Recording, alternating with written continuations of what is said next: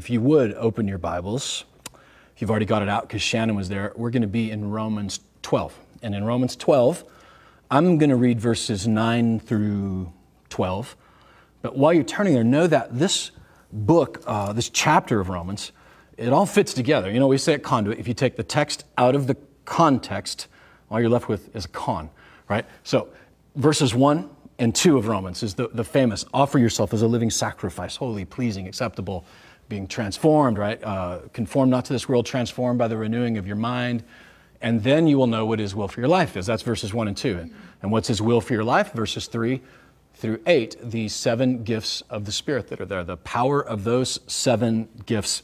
Um, that is God's personality profile. Before there was a Myers Briggs, before there was DISC, long before there was Enneagram, even, with these seven gifts. This is these seven gifts. Every one of us has one of these that God has given us, and it's not a conflict that we avoid, it's a tension that we manage when they come together. And he uses the picture of a body of Christ. Um, my body wanted to have a cup of coffee, or I'm sorry, my head wanted a piece, a cup of coffee, and so my body does that. It grabs the cup and drinks it. This is the head saying, These seven gifts, these are, this is your part of the body.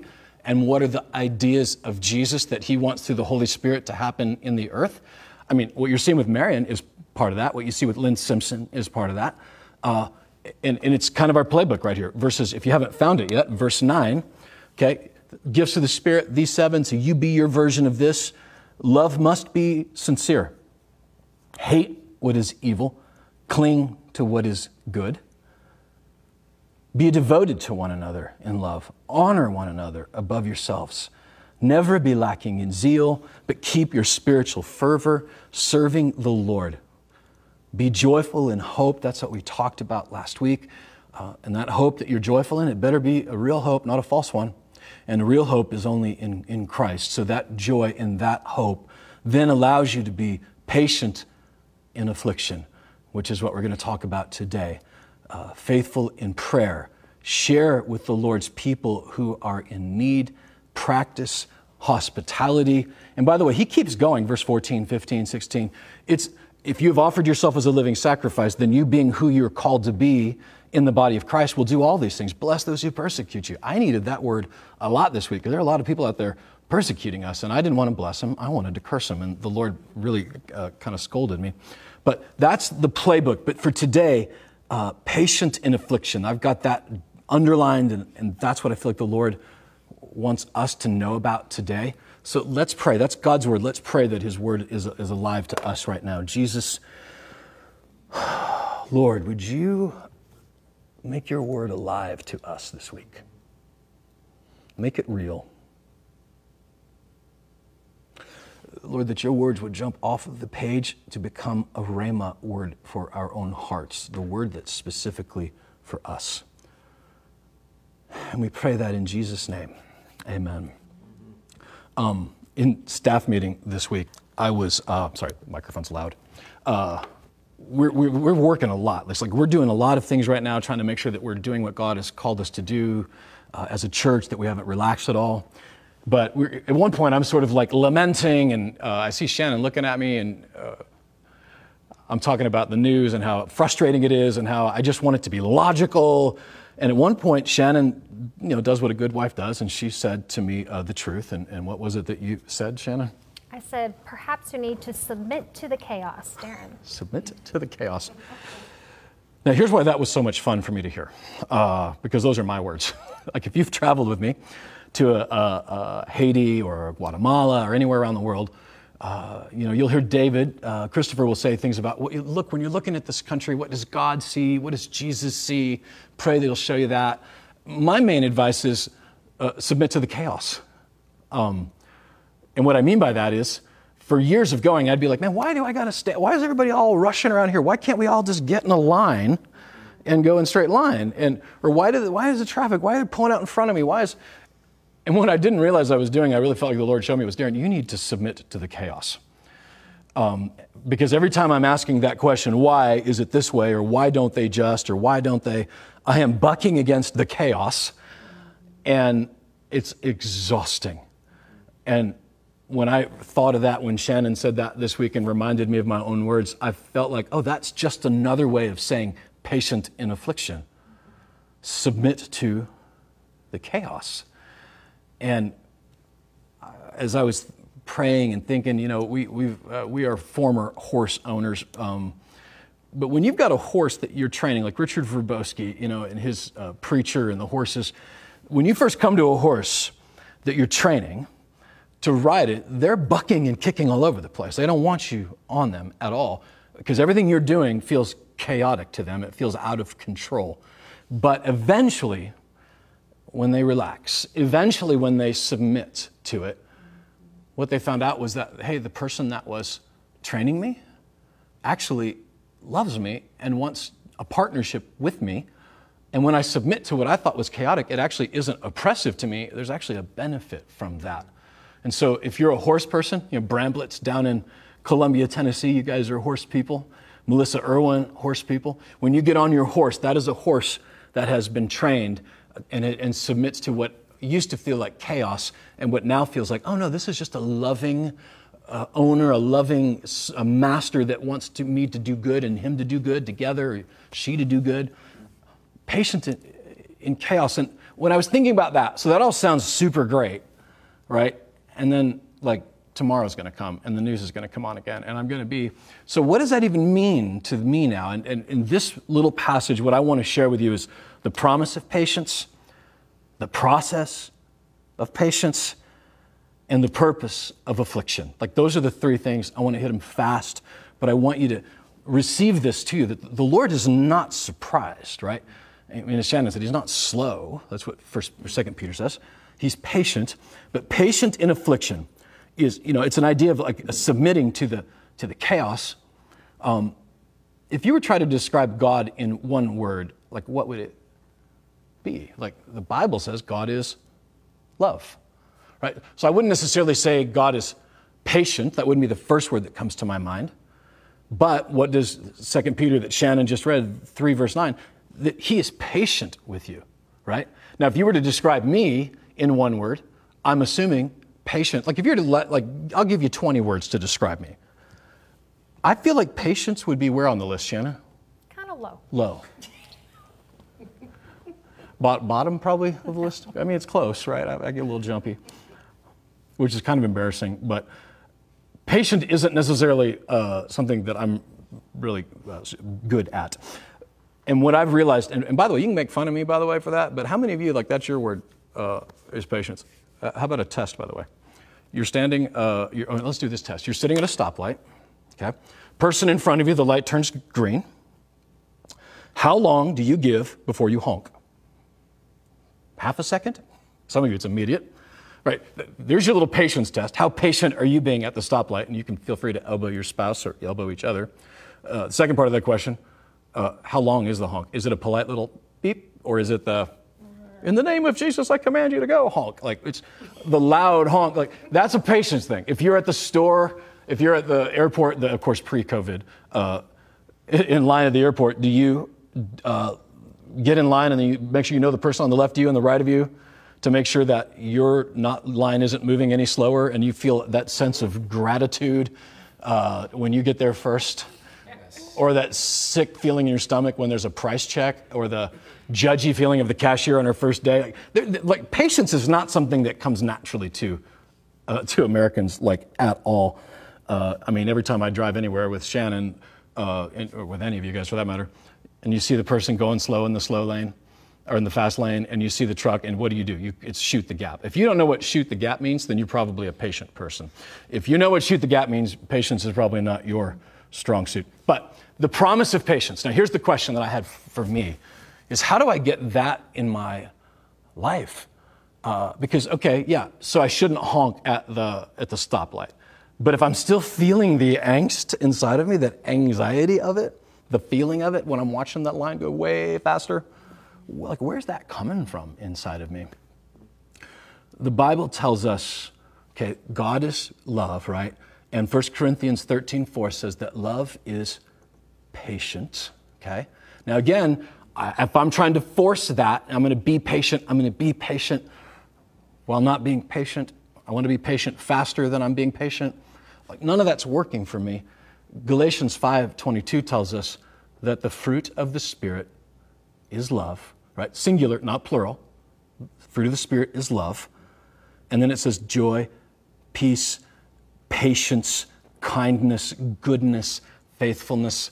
So the fruit of the spirit is singular love, right?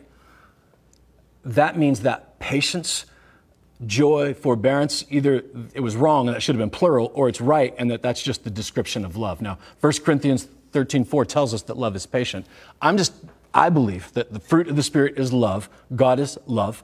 If you are in Him and He is in you, then that fruit that will grow out of you will be love.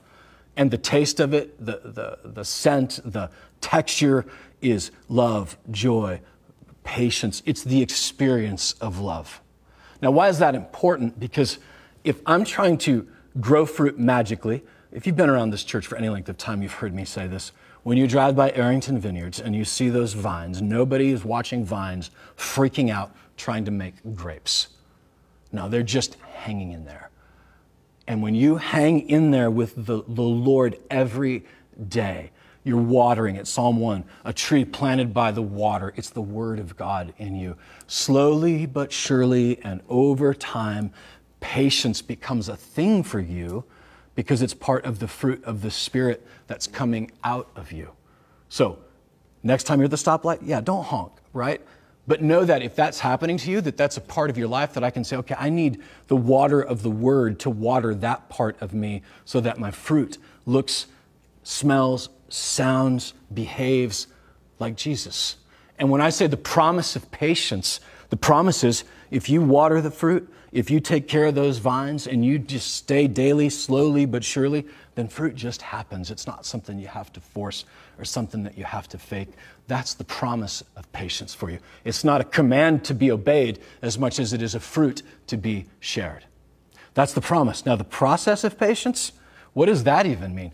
Patient in affliction.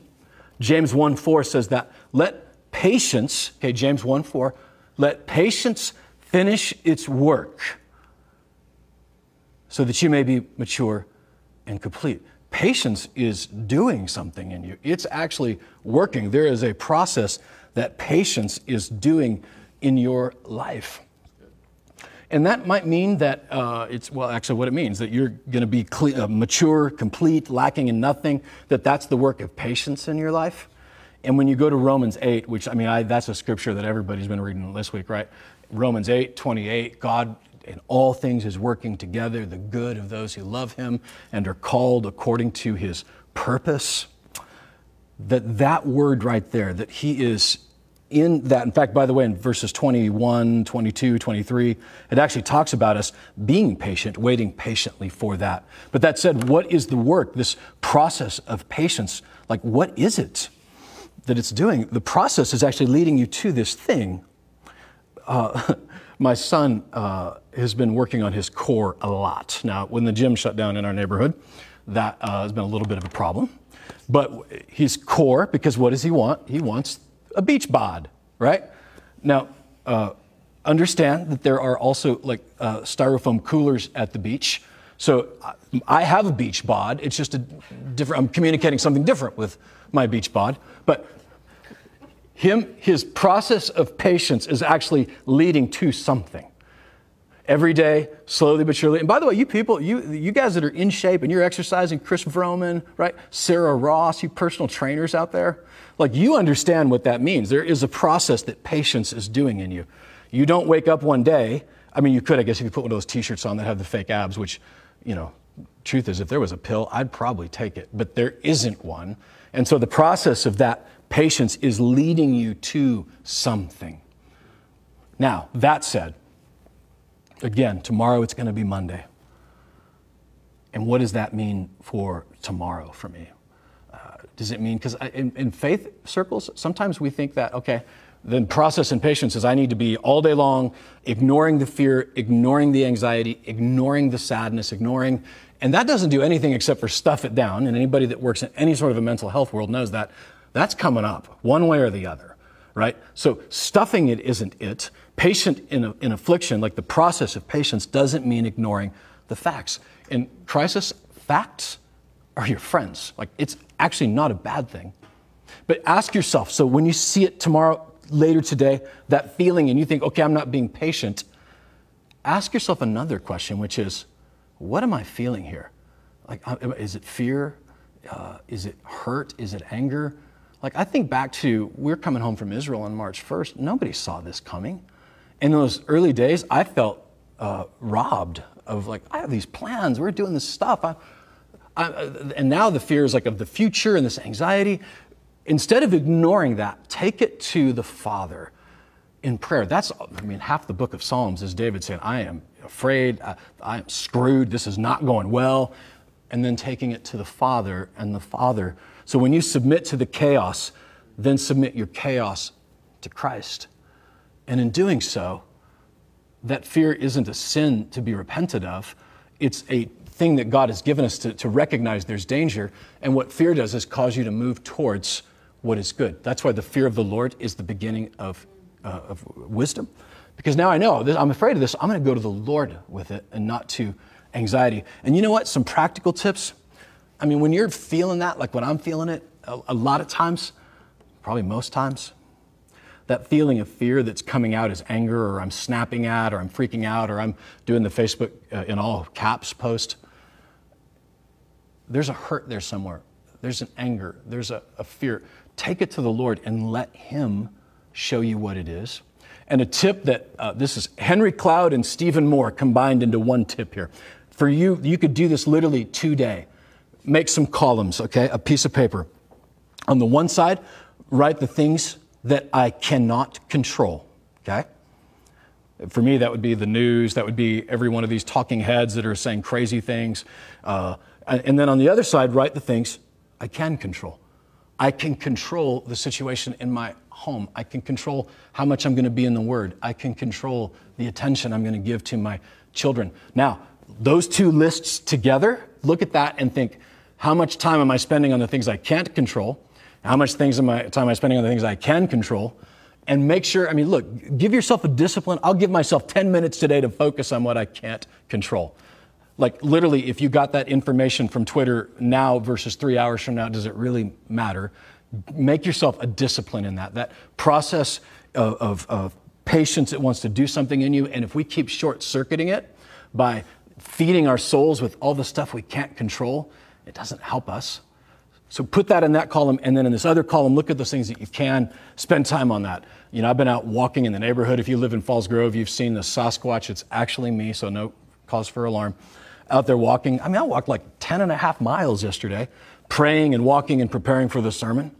I'm seeing out in my neighborhood people that are socially distant, so don't, you know, don't panic, in their neighborhoods with each other. They can control that. They can control the time they're spending with their family. Those are the things that if we're spending most of our time on that, that's a tip. Last one, third tip, write the list of everything that God has delivered you from in the past. I think back, Shannon, the things that he's delivered us from, those, uh, like, I can't believe that happened. Because it's a reminder that we keep using the word unprecedented. I mean, that's kind of true, but it's not. This world has seen many trials and tribulations before. We will get through this. We will. Now, God knows what will be on the other side of it. We know that God has gone before us, but looking back to the ways that God has delivered you in the past. And I bet if you're like most people, you look at that list, it'll be blank for a little bit. But then you'll start filling it in, and then you'll start remembering, oh, which why the Bible tells us, you know, forget not all his benefits. Praise the Lord, O my soul. Forget not all his benefits, because he knew that we would forget. So that's the, the process of patience. It's, it's a process that's doing something to you. And then lastly, the purpose of affliction. In Romans 8 28, that passage I just read, it says, that we are called, and then those lines, according to his purpose. Like there's a purpose in this. And what is the purpose? Now, I want you to know that if someone is telling you this is why God did this and, he's, and they're using like one singular thing, that's probably not true. Uh, God's doing a million things all at once. And if you're aware of one or two of them, you're going to be lucky. Uh, in the middle of Job, when God is talking to Job and Job is asking why this happened to him, uh, it's not lost on me that he tells his friends, these Job's friends, hey, this, it's not because you didn't have enough faith. It's not because you're not holy. And he tells his friends, go sit in the corner and think about what you've done. But then he looks to Job, and in the longest recorded statement of God in the Bible, like God, just one uninterrupted statement, he answers Job and he tells him, Did you put the stars in the sky? Did you put the Leviathan in the sea? Did you hang the world on nothing? Of course, the answer is no. So notice what God doesn't do there. He doesn't actually tell him why. He just tells him his resume I'm God. Now, is God being like a buzzkill? No, I don't think so. Try to explain this to your three year old. What's happening in the world right now, try to explain it to your three year old. Right? It's just not going to go anywhere. You're not trying to hold out on them. They just, they're not, they're not there yet. And when we talk about in eternity, we'll know, I will fully know as I'm fully known. It's almost like there's some kind of a spiritual puberty that we're going to go through when suddenly everything that looks really awful is all of a sudden looks really beautiful. Like if you're a teenager right now and you're 14, 15 years old, remember when you were at nine or 10 and, and dad said, oh, that girl's kind of cute, right? And you're like, ew, gross, like girls, right? And then something happened, somewhere around 12, 13, depending how old you are when all of a sudden you're like, oh, that I'd like to see that. Uh, I'd like to see her again. She's really pretty. I'd like to know her. Like. In other words, that thing that was so gross when you're young, all of a sudden is not. Like I, I think there's a thing about that in the scriptures that, that this stuff that we see right now that seems so gross and seems so un, I can't understand any of this. That in eternity we'll look at it and go, oh, it's beautiful with that what's happening there. There's a spiritual puberty in it. The purpose of affliction, okay? We don't know ultimately why God chose to do it this way, but we can know this that there are going to be some things on earth in our earthly existence that are going to be made better, and there are some things in our eternal. So when he says, all things work together for the good of those who love him and are called according to his purpose, the good that it happens in our world, our earthly existence, is that you can look around and see in our neighborhoods. You can mm-hmm. look and see that we're loving each other mm-hmm. better. Yeah. Uh, there was a Wall Street Journal article that Travis Turner sent to me that after uh, the Great Depression of the 30s that the divorce rate in America plummeted. Huh. Because suddenly, in the middle of, a, of that, right. I'm not looking at my wife thinking, oh, it's all about her making me feel good. It's all about me being good. But it's about a teamwork, a family work. God does that kind of stuff. There was another piece in the journal this week. Uh, is this the world's next great awakening? And this guy went back in history and showed how many of the world's great revivals literally happened in or right after a major pandemic, yeah. economic crash. God's not going to waste this on this side of heaven. I don't believe He will. I already know He's using it. On this side of heaven, He's using it. And they say that, you know, character is either uh, in trouble, that uh, it makes you stronger, or the old Kelly Clarkson song, what doesn't kill you, make you stronger. There are those that say that these struggles will make you stronger, that that's what it's for. And there are those who say that it doesn't make you stronger, it actually reveals what is already within you. And I would say the answer is probably yes to both of those things. That it does reveal what's inside of you, and it does make you stronger in the middle of it. Um, and when I say what it makes you uh, reveal what's in you, uh, if you take a bite of an apple, the only way you're going to know uh, that it is good apple, whatever, you should take a bite of it. And in these moments, it's like a bite being taken out of your apple, and now I can say, oh, I really have some work to do on my patience in this. I really have some work to do in fear here. I really have some work for the gardener, for Jesus to do in those things in us. And the last thing I want to say is this uh, this last little segment. In 1 Kings chapter 6, uh, Solomon is building the temple. And in the temple, he says that no stones were taken in where they were chiseled or hammered in the temple. They were all put in the quarry. And that's where they were chiseled, that's where they were hammered, and that's where and then they were brought to the temple to be built as the temple, so that no sound of a hammer, no sound of a chisel was heard in the temple. This earth is our quarry. You are living stones, that's what Peter tells us, being built into the house of God. So, those things that are being chipped away from you right now, those things being broken off of you right now, is building you and I into these perfect stones that are going to be put into a temple called eternity with God, where there will be, the Revelation tells us, no more tears, no more suffering, no more pain. Mm. The chisels and the hammers for here, working on you so that you and I one day will be presented in heaven together as this perfect Amen. temple there. Now, that said, all of those things sound real great. But if you're if you've if you've been around horses, okay, a horse that is trained to be ridden, what are they called? They're called broke, broken. uh, if, if you're horse people, like, is that horse broke? Can I, which means, can I ride it? And I say that because what you feel like might be breaking you, God is saying, oh, no, no, that's not to break you at all. That's just to partner with you. And those things that you think are broken is actually you being made into the image of who I am. Romans 8 28, uh, right before those verses, what is the ultimate good that he wants to do for us? Is not every bad thing you get a good thing. It says he's being making you into the image of who he is. I'm conforming you into the image of Christ. And how we can trust him, how we know we can trust him, is because he was broke during communion. His body was broken for you. And what that means is that if you're going to choose somebody to ride, right, that's going to take you and take control of you as a horse, you better make sure that it's somebody who's good. Because the enemy, the kingdoms of this world, they want to take control. They want to ride you all the way to your death. And God's, oh, no, no, I want to ride you all the way to life. You know that a, a bad rider on a horse could actually kill that horse because a horse will go as far as they're told to go. Mm. And they will literally dehydrate and die if the rider isn't good and doesn't know what he or she is doing. He wants you to be made into his image. And the way that we know that he's good is that he himself was broken. His body was broken for you. And if you're watching right now and you're in the kingdom of God and you're a follower of Jesus, submit to the chaos today. And then submit that chaos to Christ, who wants to use it for your good. Mm-hmm. Now, if you're not a follower of Jesus, understand that you're being ridden to your death. Like literally, you've got a rider who wants to ride you to your death. The enemy comes not but to kill, to steal, and to destroy. And maybe today, kick that rider off and invite Jesus to be in your life in that way. In Acts 26, verse 19, Paul is telling his story of salvation. And he says that he heard a voice, 26 verse 19, from heaven speaking to him in Aramaic. And it says, Paul, why are you kicking against the goad? Right? The goad doesn't, it doesn't make any sense for us, but it was a term there for an oxen, something that was poking and prodding him towards something. And every time the ox kicks against it, it actually makes it worse for the ox. And God's saying to Saul, look, you're kicking against the goad. And what was, how was Saul doing that? A, a callous murderer, a thieving, lying.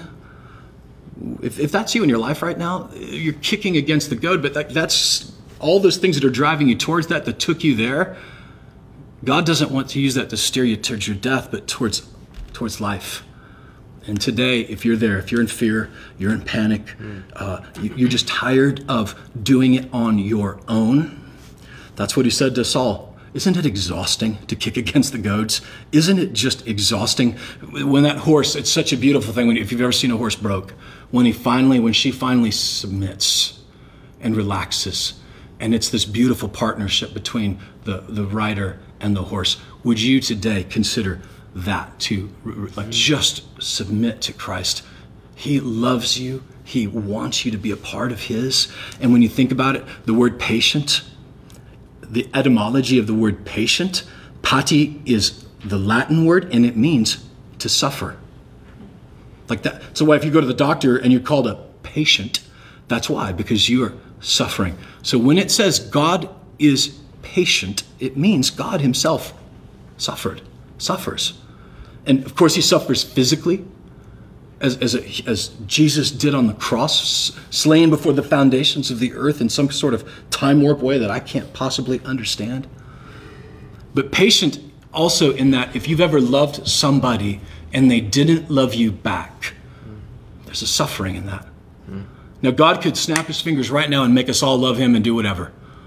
But he didn't want you to be a robot. He wanted you to be his wife, his spouse, his relationship, his love. And love inherently means risk. Inherently, it means that there's a risk of pain. When it says that God is patient, right? He's not slow. He is suffering because he loves you so much and he's just waiting for you to submit to that and to come to him. I want to pray for you right now. And if it's you watching it your Sunday morning or you're watching it sometime years from now, I don't know, would you say to Jesus today, I'm submitting my chaos to you? I'm submitting to this chaos, I'm submitting it to you. And then to invite him to be a part of your life. to come in to be, as the Bible says, born again, like in, from the inside out. That's what He wants to do from you today. If there's anything we've learned right now, we have no control over this planet. None. But God has the whole world in His hands.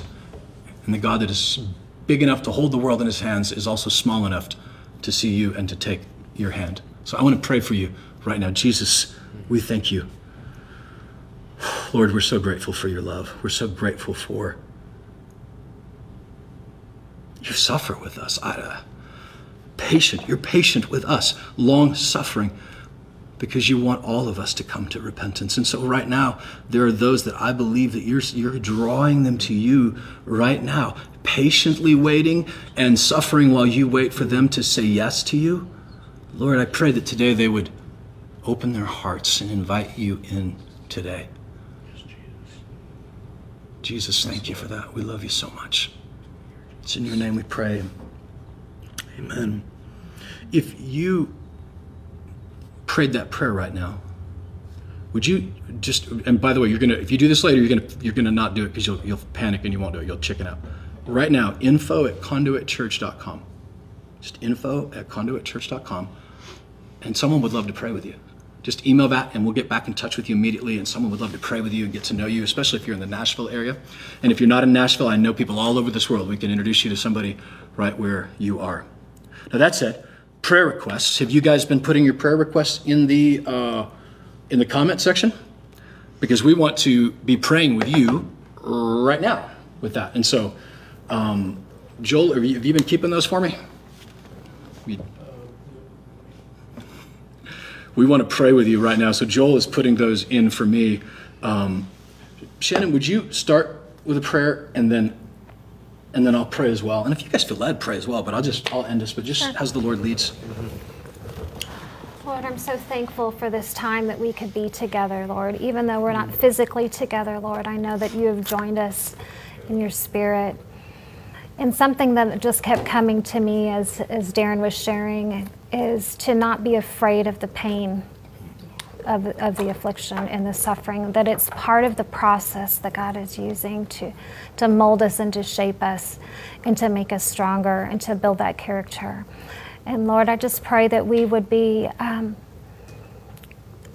grace filled, that we would recognize the grace that you have given us and the patience that you have given us in our journeys, Lord, and that we could extend that same grace to others.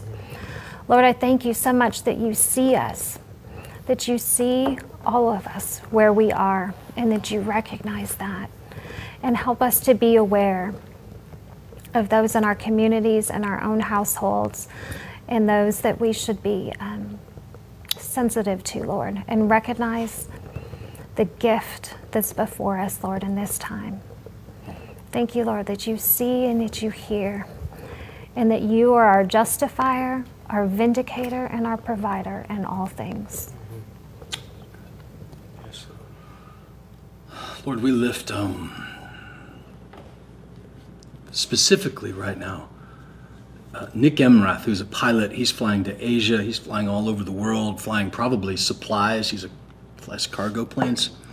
He's been feeling sick. He's about to fly to Anchorage and back to Hong Kong. Lord, would you be with Nick and be with Rachel and the children as Nick is out in the world right now? Would you be with them mm-hmm. uh, and, and, heal them, Lord? Just that's mm-hmm. the prayer, like supernaturally heal them. Uh, Tasha Caldwell. Lord, I love Tasha because she's over there like literally sick and uh, and she's actually asking for prayer for the salaries have been taking salary cuts and teens who've lost their job and those are so we do, Lord, for those right now who are uh, have lost their jobs, have lost their source of income, maybe mm-hmm. today, Lord, uh, supernaturally give them a peace and just do what you promised to do for every single one of them in here and mm-hmm. around the world. Those who are trapped in India right now, we think a lockdown is bad. Here, they literally are getting arrested if they go outside in Nepal. Lord, that's a whole different level. Would you be with them, those who are without food and without medical care right now, and, and, and heal them and provide for them? And Lord, for Tasha as well. She's home now, out of the hospital again, but that whatever's happening inside, this has been just a long journey. And I believe, Lord, that you are still in the healing business. You're still in the miracle business. Would you do that for Tasha right. now? Just you said that's the size of a mustard seed, Lord. That's nothing at all. No faith at all is required for that. That would move mountains. Would you do that today, and Tasha and everyone else who's feeling physical uh, sickness? Uh, Brandon and Jennifer, they're, they're dear friends and neighbors. Brady's, they're uh, anxiously awaiting a, a birth of a child. There's actually a few of our conduits right now waiting for a, a, a birth to come, and it's an uncertain time for those that are expecting children. But Lord, you, it's you in Romans 8, we're actually talking about childbirth. That whole thing that goes into 828 is about childbirth. You know childbirth. and we pray that them, uh, that every other family in our church family right now and near our family that is expecting that you would be with them, uh, including Katie Newman, Lord, who's about to experience a, a birth as well. And Lord, for our church family here and around the world, we believe that you are the King. We believe that you are returning soon, we hope. It sure seems like it. It sure doesn't seem like it's 500 years from now, that's for sure. And for those of us that are expecting anxiously your return, on a horse, by the way, how cool is that? Uh, that you will come maybe even today, Lord. Pray that your spirit is here. Your spirit is all around the world. In Jesus' name we pray. Amen.